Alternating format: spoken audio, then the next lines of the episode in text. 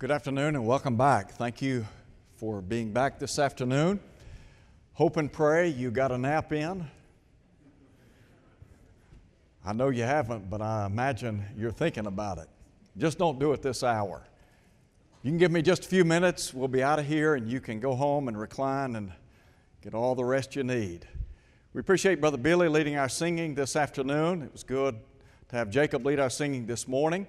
And we're thankful to have you with us this afternoon. Our numbers were down this morning. When does school get out? When? Okay, I thought it was coming up pretty soon. I didn't know if folks had already gotten out or not. You know, when you get old, you lose touch with time. But we do appreciate our young folks, those who are graduating, those who are going to be embarking on new opportunities before them. We want to pray for them. And to those who are continuing their education, whether it be elementary school all the way through high school, we pray that you'll have a good summer, safe summer, and then next year you'll have a wonderful year. We're looking in our lesson today at 1 Thessalonians chapter 5. What I want to do is look at some things that will help us in terms of healthy living. So I want to begin by asking you this question Is it possible to be healthy physically? Well, the answer is yes, isn't it? Typically, physicians will tell you that in order to maintain good physical health, you need to eat right, be sure and exercise, stay away from tobacco and alcohol. If you do those things, then in all probability, you're going to be healthy. Well, spiritually speaking, is it possible for us to maintain good spiritual health in the Lord? Again, the answer would be yes. So here's the question How then can we make sure that we're living a healthy life in Christ Jesus? What I want to do is talk about some divine instructions for healthy living found in 1 Thessalonians chapter 5, the passage read a moment ago. And there are four things I want to share with you that I think will help us as we try to live for God on a daily basis, maintaining a strong spiritual foundation in this life. So, number one, let's talk about our attitude in the Lord. Whether we, whether we realize it or not, attitude in many respects is everything, isn't it? Some in our world today, they see the glass half empty, others see the glass half full. How do you see the glass? Here's what Paul said in 1 Thessalonians chapter 5. Number one, Paul said to rejoice always. So, with regard to our Christian life. What Paul is saying in terms of trying to live a, a healthy life in Christ Jesus. First and foremost, to live a life of joy. That joy is rooted in the Lord, isn't it? In John chapter 15, at verse 11, you remember Jesus said in the shadow of the cross, These things I have spoken to you that my joy may remain in you, and that your joy may be full. So, number one, the cause of our joy. The cause of our joy is our relationship to the Lord, isn't it? I can't help but think about Jesus in Luke chapter 10 when he instructed the disciples in the long ago to rejoice not because the spirits were made subject to him, to them, but rather because their names were written in heaven. And so the cause of our joy goes back to the relationship that we have with the Lord. All of the great blessings and favors that come our way because we belong to Him. So there is the cause of our joy and then the constancy of our joy. Again, listen to Jesus. These things I've spoken to you, that my joy may remain in you. Now, what was it you said, Paul? Rejoice always. A passage we looked at in a previous lesson. Going back to Acts chapter 16, when Paul and Silas were beaten, placed in prison, their feet were fastened in stocks. And these guys, they have suffered immeasurably for the cause of Christ. And yet, Luke tells us at midnight, what were they doing? They were praying and singing praise to God. Did Paul practice what he preached? He did, didn't he? You remember, for example, when he wrote one of his prison epistles in the book of Philippians, chapter 4? And Paul said, Rejoice in the Lord. Again, I will say, rejoice. Paul knew something about the constancy of the joy that we have in Christ Jesus. Every blessing that we have spiritually goes back to the Lord, doesn't it? So there is this attitude that ought to be prevalent in our life, day in, day out.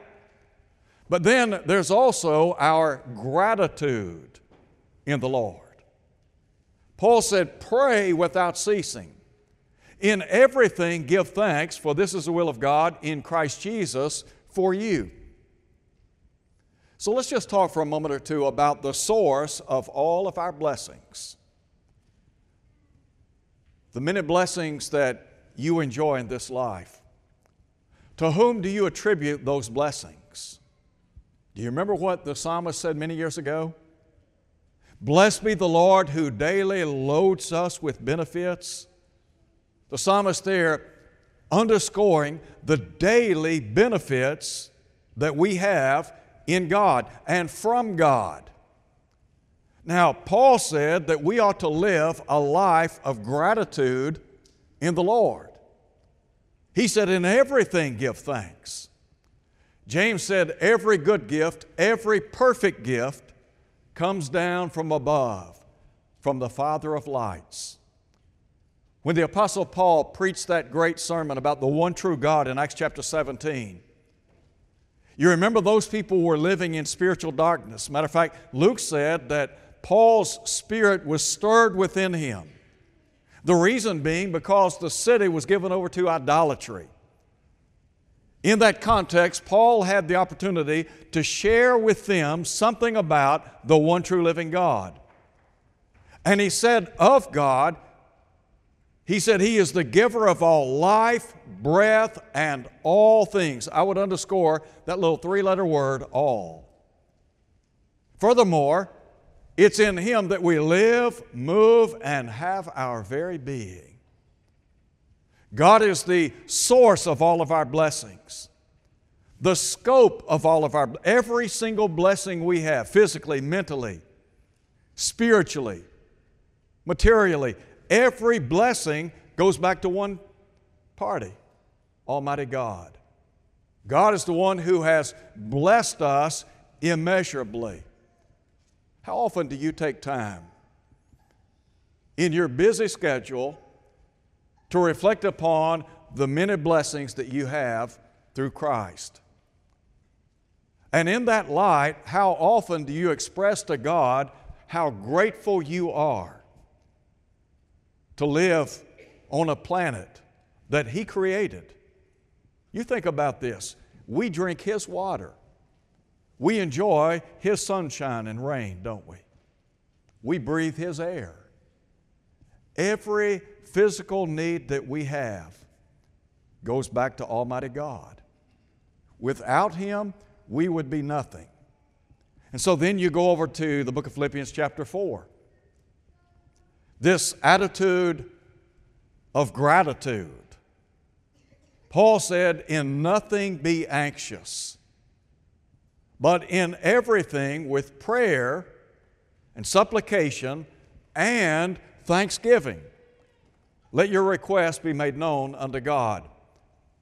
Another prison epistle in Colossians chapter 4. At verse 2, Paul encouraged those people in the first century to continue steadfastly in prayer, and then he said, watching therein with thanksgiving. Are we blessed physically, mentally, materially, intellectually? The answer is yes. But most importantly, we're blessed spiritually.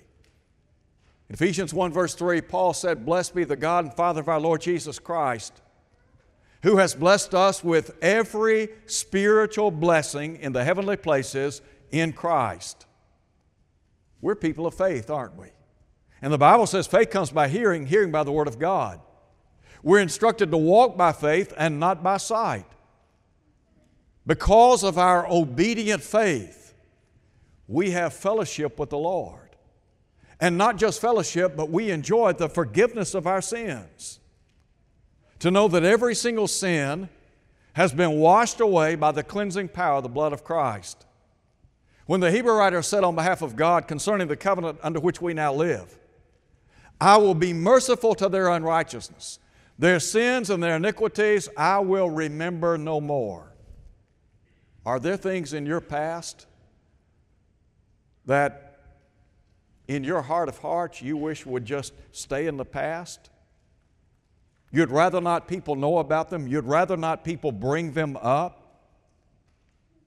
Things that maybe you've done that are out of character with the Christian? What God's saying to us is, those sins I will forgive and forget in the sense we'll never talk about it again. Gone, purged. Well, how? by his blood. Paul said, In him we have redemption through his blood, the forgiveness of sins according to the riches of his grace. The finished work of God on Calvary. God's grace, mercy, and love, all of that was a part of the redemptive plan. No wonder Paul would say, to the praise of the glory of His grace, wherein He's made us accepted in the beloved. So there is this opportunity that we have as Christians to bow our heads in the presence of God and to express our constant thanksgiving for all of His blessings. And by the way, one of the great blessings we have is prayer, isn't it? Didn't Peter say that the eyes of the Lord are over the righteous, His ears are open to their prayers? When you pray to Almighty God to know with certainty that every syllable uttered is heard by Almighty God. So, our faith in God, our fellowship, our forgiveness, and then what a future we have. Paul said, We live in hope of life eternal, which God, who cannot lie, promised before time began. We sing the song from time to time, we're bound for the promised land. Is that true or false? It's true, isn't it? And John said that there's coming a day when we will see him as he is. We'll be like him. To be face to face with our Creator, Sustainer, and Redeemer. There's a third thing our certitude in the Lord. And the idea here is that we have absolute knowledge about God's truth. We understand His divine word. And why is that?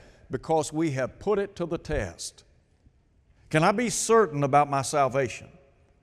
Can I be certain about my relationship to God? Can I be certain about my future with God? Well, the answer to those questions is yes, yes, yes. So Paul said, prove or test all things. Hold fast that which is good. Do you believe everything you hear? When you turn on the radio and you listen to advertisers, do you believe everything that they're saying about a particular product or service? When you watch the news, you believe everything those guys have to say on the news? So, why then is it that sometimes we believe everything we hear when it comes to matters in the spiritual realm? No, Paul said, You prove all things, you test all things. In other words, There's the call here to investigate the truth of Almighty God. I have the responsibility of sifting through this book, we call it the Bible, and maybe we need to reintroduce this book to the world and to the country in which we live. This is called the Holy Bible for a reason. And Paul said it is profitable for doctrine, reproof, correction, and instruction in righteousness' sake. So, this book is the standard. Everything has to be sifted through this inspired book, doesn't it?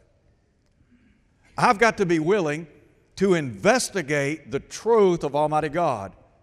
When somebody preaches or teaches or says something in relationship to faith, rather than just listening to it and accepting it, I need to be like the Bereans of old who searched the scriptures, listen to him, daily to see whether those things are so.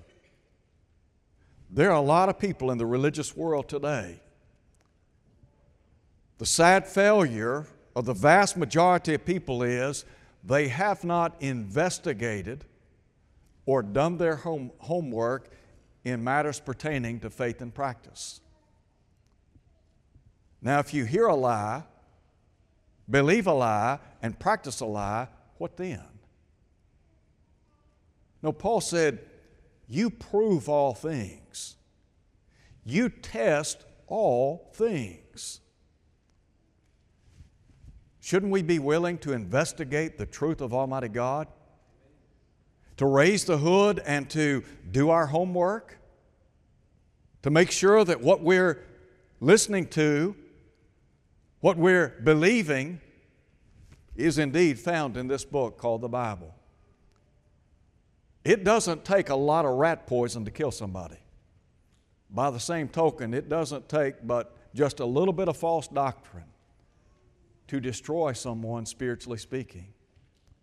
So we got to be willing to investigate the truth of Almighty God. And listen, in a day and time when people say there are no absolutes and you can't know the truth, here's what Jesus said And you shall know the truth, and the truth shall make you free. Truth and truth alone is what makes people free from sin, isn't it? And Jesus said, if the Son makes you free, you're free indeed. So we investigate the truth, we come to a knowledge of truth, we believe it, obey it, and then practice it on a daily basis. So, there is the investigation of truth, and then, secondly, our consecration to truth. Paul said, I want you to prove all things, hold fast that which is good. That would imply that some things aren't good. That would imply that there are some things that I need to be willing to reject. To simply say, I can't do that. I can't practice that. I can't live like that. Why? Because it doesn't coincide with truth. One of the real problems in our nation and in some places in the church is that there is a lack of consecration to the truth of Almighty God. You are to be the light of the world as I am to be the light of the world. You're to be the salt of the earth as I am to be the salt of the earth. And the Bible says in 1 Timothy chapter 3 verse 15, the church is the pillar and ground of the truth. If our world is going to know something about truth, we have to be the ones that are willing to vocalize that. We've got to be the ones that shout from the housetops. This is what the Bible says. Go back and read Acts 2, verse 42. The early church. Do you remember what Luke said about those early Christians? That they continued steadfastly in the apostles' doctrine. What is the apostles' doctrine? It's the truth of Almighty God. If we ever walk away from the truth, we lose our right to exist as the body of Christ. If we ever sell out the truth in this location, It's time to take the sign down up front, isn't it? It's time to pull our shingle down. Why? Because we're no longer members of, the, we're no longer a part of that body that is to be consecrated to divine truth. There's a fourth thing our fortitude in the Lord. Listen now to what Paul said abstain from every form of evil. The devil has cornered the market when it comes to marketing and advertising, hasn't he? The allure,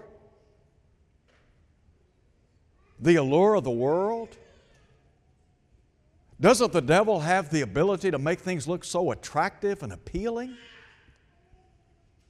When the devil appeared in the Garden of Eden, the Bible says that Eve, when she saw that the fruit was pleasant to the eyes, well, there have been a lot of folks in our world today.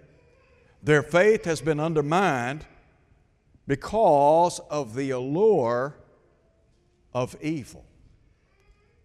The devil can paint it up, dress it up, and make it look so good. In Ephesians chapter 6, Paul said, Be strong in the Lord in the strength of his might. Put on the whole armor of God. Why, Paul? That you might be able to stand against the wiles, the schemes, the devices, the methodologies of the devil. The devil has a lot of tools in his toolbox. And there are a lot of things that he uses to try to allure us into the world. So, what Paul is saying, you want to live a healthy life in Christ Jesus? You want to have a strong faith and be what you ought to be? To live as you ought to live? You've got to develop the mantra you're going to abstain from every form of evil. So there's the allure of the world, but then secondly, the abstinence. Paul is saying, look, you need to abstain. There are some things that you need to just say right off the bat no. I can't do that. There are some folks, there are some people that, quite frankly, we do not need to be associating with. Now, listen, please don't misunderstand. I'm not saying that we don't reach out to people who are in sin and try to convert them to Christ. But there are some people, because of their lifestyle and their habits, I do not need to associate with regularly. Why is that? Solomon said, My son, if sinners entice you, consent not. Proverbs 110. Paul said it like this evil companionship corrupts good morals. You just hang around people that have unhealthy practices, spiritually speaking. They like to smoke, they like to drink, smoke pot, take various types or forms of recreational drugs. They like to go to places that are unsavory. You just hang out with those people. I can tell you what, they will destroy your faith. There are some places, there are some people, and there are some practices a child of God has no business being a part of. That's it. I don't know how Paul could be any plainer. Abstain from the very form of evil. Stay away from it. Many of us have been to the zoo.